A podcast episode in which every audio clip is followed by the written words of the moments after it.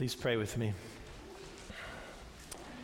Jesus, we thank you that you came to bring us home, to bring us into a kingdom that's filled with your glory, that we would um, know where we really belong, and that we would shine with the same brightness that you shine with. We are grateful, Lord, for this. We pray that it would be renewed in us today, or we would come into it perhaps for the first time. The reality of what it means to be part of your family, to be a saint who can reflect your glory. I pray this in your holy name. Amen. So I'm going to grab a stool here. And the reason I thought about this, okay, this could be a little risky putting it up here, but um, in our gospel passage, Jesus sees the crowds and he sits down and then he opens his mouth. And uh, I think everybody's beginning to understand that Jesus is um, the Messiah, and that means he's got a certain amount of authority. And so when you take your seat in the midst of them, that's conveying a self understanding of authority. And, um, but it's also, I think, it's a settled position, isn't it? I mean, I, he is settled when he sets himself down. And um, there's something very strengthening about that. There's something very confident and assured about that. That Jesus is settled into his kingdom authority, and he is also inviting us into a same similar way of enjoying the life that he means to give us.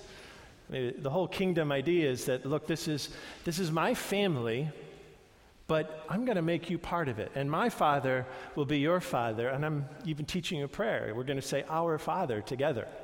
You're going to be part of this family. Today is all, all, Saints Sunday. We're celebrating the Feast of All Saints today, so that's why we're in all the white. You know, just reminding us that all of us who've been baptized, we have washed our robes in the blood of the Lamb. We have been cleansed. And uh, so we are invited to be renewed in that reality of what it means to be part of his family. This is like family, you know, if, if you could imagine like everybody in the family, sort of like, uh, oh, maybe Sound of Music, you know, all the kids, they're wearing the same garments from the, the same majestic curtains, and they are, these are the majestic curtains of the kingdom to come, which we get to wear. And we get to sing, enjoy, and celebrate the truth of who we really are.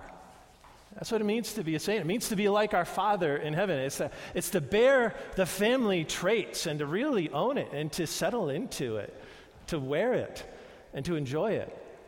And uh, I think that's part of what Matthew is conveying by describing Jesus as setting down. He's going to confer upon us the right to enter into that same reality, and he wants us to own it.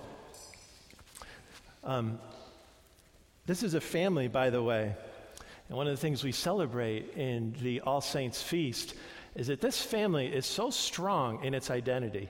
Uh, the word we used in our opening prayer was virtuous. That's just another way of saying strong, virtuous, strong.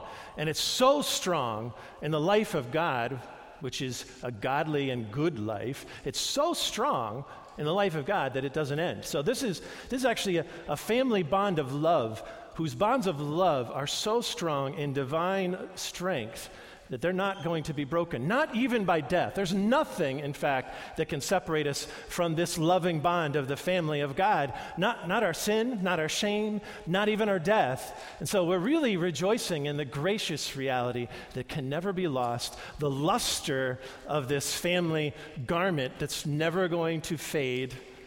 We get to enjoy it eternally. This is an eternal family reality. So, part of what we're enjoying today in the communion of the saints is that. This, this is a really burnished, bright, and never fading reality that he's inviting us into. That's part of what he wants us to get clear about. And that brings me to what I want to focus on right in the middle of the Beatitudes. The Beatitudes, you know, Jesus is sitting down. He's going to tell them, so this is what kingdom life is like. This is what family life is like. This is what it means to be part of the family, to be a saint, if you will, to be holy like your Father in heaven, who's holy. And he says, here's eight things It's interesting that he says eight things. Um, it would be very significant to the Christians of the early church.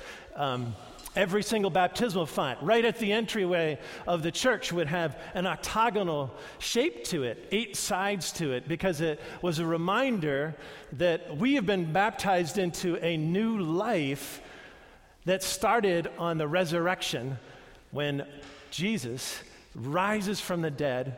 And then when we're baptized into him, we're baptized into that same life.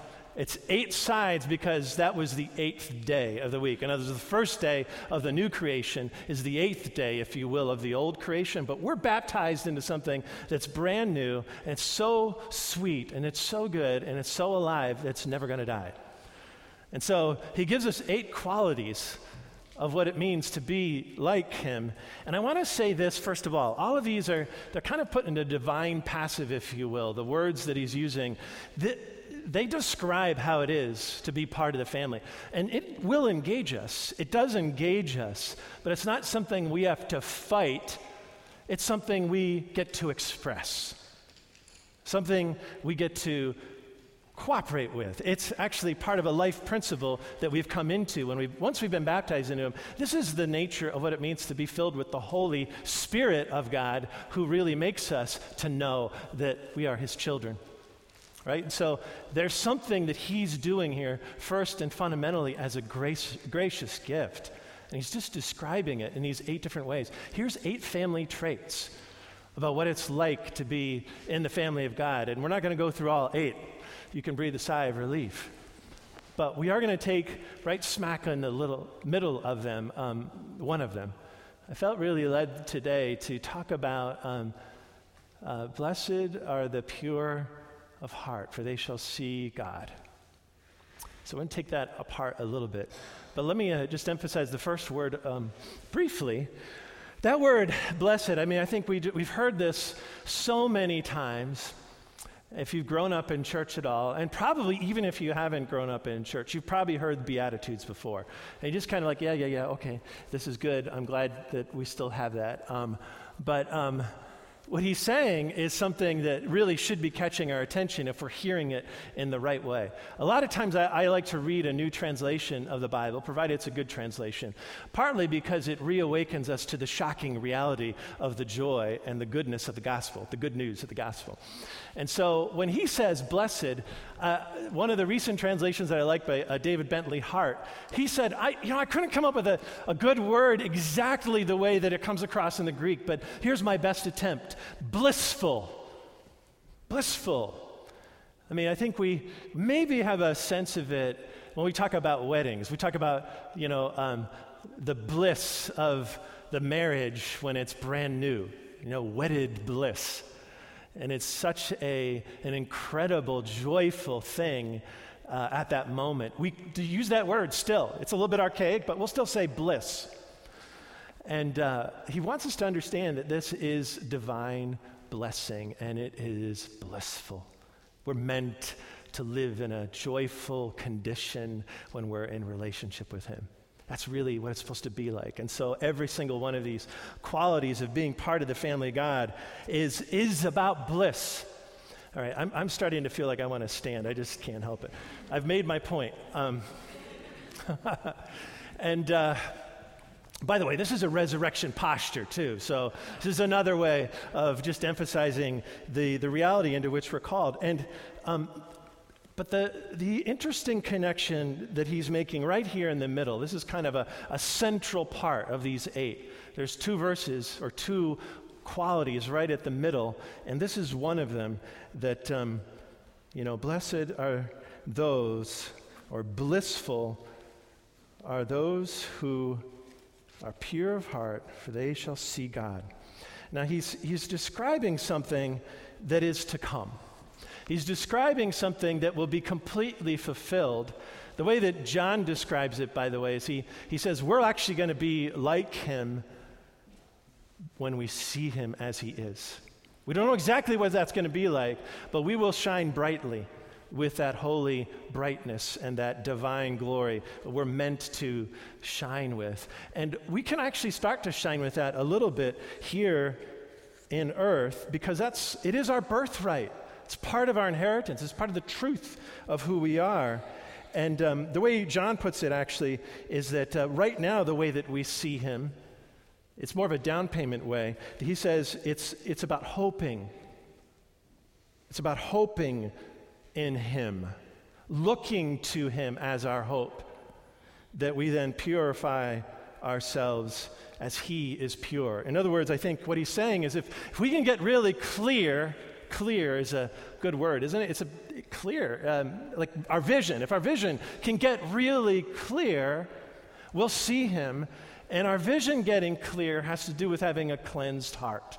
There's this really interesting connection between getting clear enough to see Him and having a heart that's cleansed. Um, it's a reciprocal relationship. It's something that Jesus sparks to life in us through the gift of his Holy Spirit when we're baptized into that life. It's sparked to life in us. But it's something then that we have to continue to sort of feed with belief and hope and love. Those divine ways of describing how we keep that flame growing in our hearts and increasingly purifying us. But um, is it the desire of your heart to see God? I mean, this was one of the things that, that the, the Jewish people so wanted. I mean, Moses said, Let me see your glory, right? And at that point, he hadn't, he hadn't really enjoyed all the things that even that we have enjoyed because we've been baptized into the Holy Spirit. And there's a way in which God had to hide the fullness of that glory. But there's something that Jesus has done in his coming into our midst we look at him and we can see the face of the Father. We can see him. We can begin to have that life through this visual connection and the remembrance of that. We do that every week. We can begin to see him and be changed from one glory to another. We can begin to radiate with that in our lives. We can begin to enter into that hope, and it's palpable and it shines. I love the way the psalmist puts it look upon him and be radiant. We're meant to be radiant. We're supposed to be kind of radioactive. I mean, we're supposed to shine, not in a poisonous way, but a blessed way, and be people who are blessed and blessing. So let not your faces be ashamed. I'm going to get to that in just a minute. See that the Lord is good. Happy are those who trust him. And that's the desire that He's planted in our heart is to see Him and to know Him and be known by Him and to get really clear about that. Do you want that? Do you desire that? That's part of what um, we need to understand is the work of the heart that we need to activate is to desire. The heart and the Hebrew understanding is it's really the center of who we are. It's the center of our desires. It's the center of our affections and our emotions. It's sometimes really guarded and blocked up by fear and other passions that hurt and shut us down. But it's about the heart being cleansed psalmist even puts it, Psalm 24, says, who, who gets to go into the presence of God? I want to be in the presence of God. Who gets to go into the presence of God? Those who have had their hearts, their hands washed and their hearts cleansed. By the way, we, we do this every week. We have this collect for purity. Almighty God, into whom all hearts are open. He actually sees our heart, by the way. He actually knows our desires. He, there's no secret that we can hide from him. We pray this every week. Cleanse the thoughts of our hearts by the inspiration of your Holy Spirit. And so that is part of what it means to be in the kingdom of God. It's part of the renewal we get to do every week. We even put that, um, there's a font there. It's a little bowl. It, it, unfortunately, it's not eight sided, but it's right there at the entry behind uh, uh, Karina. And we do that because we want to remind ourselves of that reality of our baptism. Remind ourselves, put us in mind of this baptismal reality that we are really His. This is truly what it means to be part of the family of God. We are born into this thing and we're connected to Him. And today it's about having those eyes of our heart opened again. And eyes and heart, by the way, I, we're learning a lot about this in, in, um, in, in, science in the last uh, 10 to 15 years. There's an incredible uh, relationship between our physical eyes and our physical heart as well. And so there's this um, interesting thing where you actually, if you can create some occipital, um, you know, eye pressure up here, it can actually slow down your heart rate. So, if you're really, really stirred up about something, um, exercising and using some of these upper facial muscles and the breathing muscles through your nose, that actually you can calm down your heart rate, which is an interesting thing. There is this connection, even physically. So, um, when the scriptures start to use these, these um, expressions, these metaphors, they're speaking so wisely to us as embodied people that they would want us to activate our eyes and also cleanse our hearts, and that they would connect the two, and Jesus is doing that. He's getting at something that's very human about us, isn't he? Uh, we call the eyes uh, the windows to the soul. We could say the windows to the heart, right? And if we are seeing truly, then we get connected to somebody. And if we see them truly, we're seeing them lovingly, right? We're seeing them with the eyes of love. And to be seen really seen with eyes that love, that ultimately is about relationship. That's what it comes down to. It's relationship. So we all want to be in a loving relationship. One of the main ways this happens is through the eyes. Um, the most profound example of it often, uh, I, I think of two things immediately. I think of the, the connection between the mother and the baby and the way that the eyes light up in both and it just it starts to amplify. We've talked about that from this pulpit a few different times and it just amplifies and amplifies and it's an explosion of little joy between a mother and a baby that connection. They actually call it the scientists even call it a joy connection. Or i would say the lover's eyes especially in those those honeymoon days right? Those eyes i love the russian expression for it the lubavotsia the eyes that love it's so good. You feel it, don't you? but these eyes, I mean, they, they actually disclose the heart. Um, but it's interesting, eyes can close as well. Um, they both reveal and they conceal. The way that we see one another or don't see one another is very diagnostic. Hey, do you see me? You guys see me? Does everybody see me? Can you see me right now? I'm being a little bit silly. Uh, we joke about this, especially as preachers. We, we, um, we tend to think of the preaching thing as a relational thing, like I've been saying, um, but we often don't realize when we're sitting out there, the preacher can actually see you too. It's amazing. I can actually see you all the way to the back row.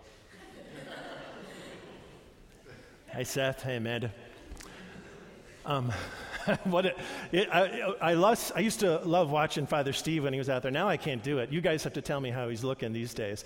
But I used to love watching Father Steve. He'd be sitting there and I'd be talking and he'd be like, like that. I'm like, Steve, do you realize I can see you? I know you might not like that point, but I can actually see you. This is a relational thing that's happening right now. So eyes reveal and they conceal, and they say a lot about our relational condition. Are you willing to be seen? Are you willing to be known? Are you willing to be in relationship? This is a desire of our heart. We're meant for this, but especially to be in relationship with God. He wants to clear and cleanse the eyes of our hearts to be in relationship. Let's think about a couple reasons we might not want to do that. What's that? Um, you know, when you, when you feel shame, you avert your eyes. You thought about that? This is something I've struggled with.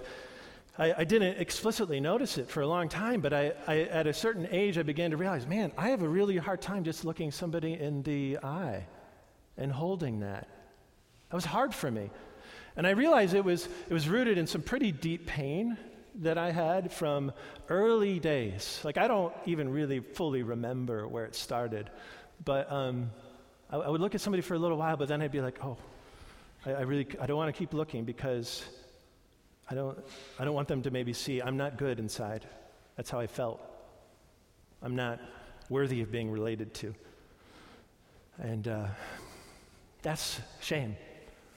I think sometimes the shame, of course, is, is related to, um, it could be actual guilt by the way. So when we, when we come to the end of the sermon, and we begin to do our confession, you know, there's sometimes a reason why we look away because we actually do feel bad. Man, sometimes when I would be making eye contact normally with Jeannie, I'm looking away because I know I hurt her. It's my fault.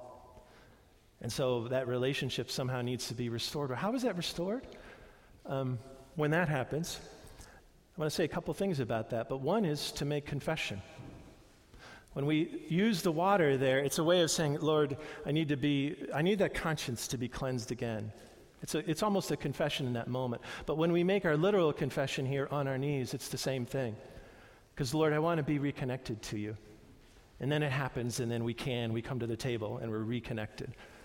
Uh, that's one way. By the way, I want to just say Jesus did not come to shame us in our condition, He did not come to condemn us. He's not really that interested. The, the, classic example from me from the scriptures is how interested does Jesus appear to be in the woman caught in adultery? You got a whole lot of people are like they're really ready to throw literal stones of accusation at that woman. And how interested is he in that? Not. He's drawing in the sand. But when does he look at her? He looks up when he notices that people are gone. He says, Where are they? They've all gone well, then I don't condemn you either. I don't shame you either. And he's looking her in the eye and he says, Go and sin no more. Basically, what he's saying is, I'm forgiving you. That's the state of forgiveness, by the way, is I'm restoring you to relationship. I'm restoring you right now to relationship. All that's past, we're going to leave that in the past now. That was then. This is now. Go, don't sin anymore. But we're in relationship now. And so, one of the fundamental things that Jesus wants to say to us is that if you've been told again and again by an accuser in your life that you are no good and you're not worthy of being related to, and maybe you even feel like, well, I gave them a little bit of a justification for it, Jesus is saying, now I don't condemn you. I do not condemn you. Do not be ashamed. Go and sin no more. Enjoy life, enjoy the relational life. These are the eyes of his forgiveness. And that's the first expression of his love towards us is one of compassion and forgiveness. And we don't need to avert our eyes in shame. If we look to him, we'll see that. Um, sometimes, by the way, um, the other reason maybe we wouldn't want to necessarily look at him is because our eyes are darting away in fear, right? And um, what does that mean? It means like we're all of a sudden we're very afraid and we're looking for a way of escape. Um, I got to get out of here. Anxiety, kind of looking around, desperately trying to find a way emotionally to get out of a connection. And uh, our thoughts distracting us on the inside can sort of be an internal version of that. Um, there's also, by the way, the fear. Sometimes it can be a literal frozen in fear and then a kind of a glazed fear look. That's really, really intense fear, by the way. It's the most intense fear that you can have. Um, I think that the, the mythological version of it would be you're so afraid that you turn to stone. That's Medusa, right? It's such a frightening experience, something that's so deeply frightening to you that you glaze over and you're frozen in fear and you're completely shut down. I've had that experience a couple times in life, and it's rooted in an early childhood trauma. But I remember one time it came up in business, and I had just been like, this person had been really angry with me in business, and it was unjustified and unpredictable, and it came out of nowhere. And I was so afraid. It was like all of a sudden I was looking through the opposite end of the telescope, and it was like, man, why? Everything's just withdrawing into this distant, distant place. And I realized I was no longer where I was. I was like hidden in a, in a hole deep inside of myself because I was so afraid. I don't know what I looked at like on the outside, but I'm guessing I was a little bit like this, right? I was disconnected. I really wasn't seeing what I was seeing in a way. And um, a lot of times, by the way, what happens in fear too is, is everything shuts down and you don't, you're not even a- aware of yourself in the normal way that you'd be aware of yourself, and you even forget things. By the way, when you're in a big time argument and there's anger and fear going back and forth, you, you really don't know what's going on. So stop fighting about the facts of what happened because neither of you know what's going on. Just accept that. That's just a truth. You can go to the bank on that one. You get what I'm saying there, by the way? If you are in the midst of a fight, there's a lot of anger and fear going back and forth. You don't know what's going on, so don't fight about the facts. Deal with the feelings, but don't fight about the facts because you're really not that well connected at that moment. But what does Jesus do as he looks with eyes of gentleness? Um, there, there's one other beatitude that this beatitude is connected to, the way this whole thing is structured. The other beatitude that this is connected to is, is meekness. And that word is so good because it's gentleness when you have power to destroy, you are meek when you are gentle. That's meekness. Jesus has the power, obviously, to, to really lay it on heavy and really condemn us and really make us feel his divine wrath, but he's meek, he's gentle. His eyes are gentle. So when we're afraid, um, his ministry is one of gentleness to us. The last um, thing that we might want to break vision for is that experience of anger and condemnation coming at us. Or maybe even the anger coming out of us. Anger, either direction, can really shut us down. And really, fear is when anger, when you're on the receiving end of anger and condemnation. But when you yourself are angry and condemning, that too really shuts down relationship. Um, there are times when somebody's coming at you and they're coming at you with fierceness or cruelty, and you can't any longer see them with eyes of love because it's just too raw and too against you. I mean, imagine that this is how Jesus was experiencing the Pharisees, right? They're mocking him.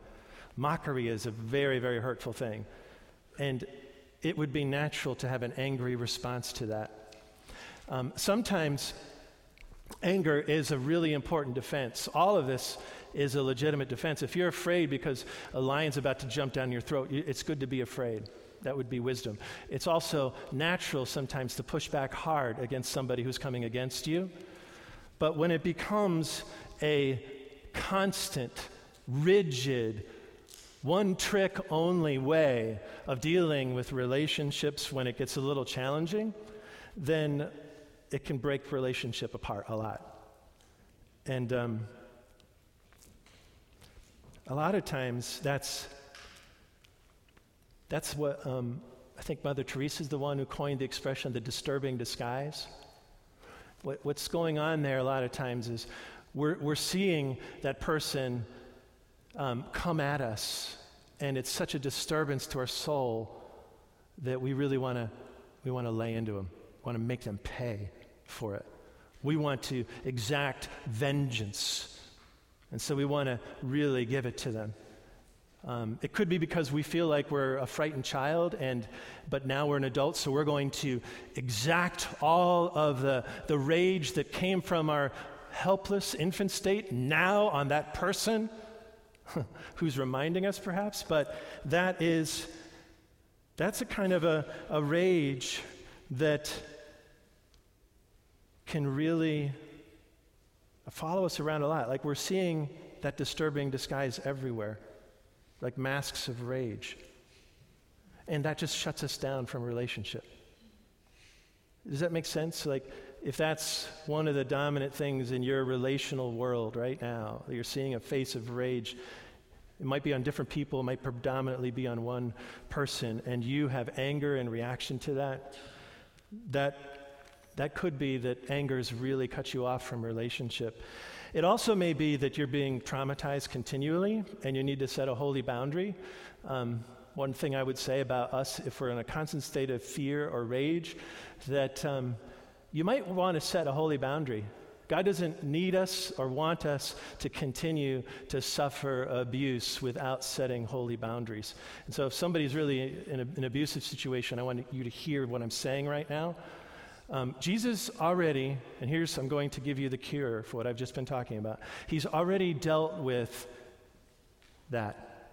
We don't need to take the blows on the stake. We don't need to take the nails into the hand and continue to be abused. He's already gone through that. And so let Him solve the problem for you, but you maintain boundaries and uh, get help to maintain those boundaries if you need them. But what does Jesus do in the midst of that? He does still forgive. And we, setting holy boundaries, also need to forgive. They're raging at him. It makes no sense. But he doesn't get angry in response. He could. He says, Forgive them, they don't know what they're doing. In fact, his determination at that point, his anger is funneled into a determination to heal us because he loves us all the way to the end. He dies because of that. And for that reason, he wants to heal and so a lot of those, a lot of those folks who were standing there against him, some of them became Christians later on because of his stance of forgiveness. Forgive them, they don't know what they're doing. And so even anger in Jesus, sinful anger is redeemed. And by the way, in his anger, he did not sin. So you can be angry and not sin. He did it by intentionally moving towards healing. By the way, setting boundaries is actually a move towards healing because you're stopping somebody from continuing to sin against you. Does that make sense too? I love it that you guys are giving me way more visual feedback. I, f- I feel like you're hearing me today. All of this is about being renewed in the freedom of innocence. I cleanse and wash my heart and my hands in innocence. And all of this is the innocence of Jesus. Remember the freedom and the joy that you had as a child? Before all the horrible stuff? I mean, some of us, sadly, might not have very many rem- remembrances of that, but usually when you have some good memories, it's from when you were a child, and it's, it's that innocence, exuberant enjoyment of life. And what Jesus would do by looking at us with the joy in his eyes is to recommunicate us with that holy innocence. It comes right out of his heart, literally, the blood and the water out of his heart and through his loving eyes to wash us and cleanse our eyes once again in innocence that we would be free and we would enjoy life and that we would know it and we'd be able to relate, not averting our eyes in shame, not you know, looking for an out in fear and not angrily damaging more relationships, but freedom and joy and belovedness, blissfulness. Lord Jesus, as we come to our confession, the confession of our trust in you, I pray that we would become happy. I pray that as we come to the confession of our sin, Lord, and our shame, I pray that we would receive the wash, washing and the cleansing of the Holy Spirit. The procession of your Spirit from the heart of your prayer right now to wash our hearts that we would be pure to see you again and to know you and to be like you. Lord, we want to walk away today being radiant. We want to walk away bearing um, with joy and a kind of innocent pridefulness. We want to walk away with the family traits that you mean for us to have a pure heart and eyes that see you. And we pray this in your holy name, in the name of the Father, and of the Son, and of the Holy Spirit. Amen.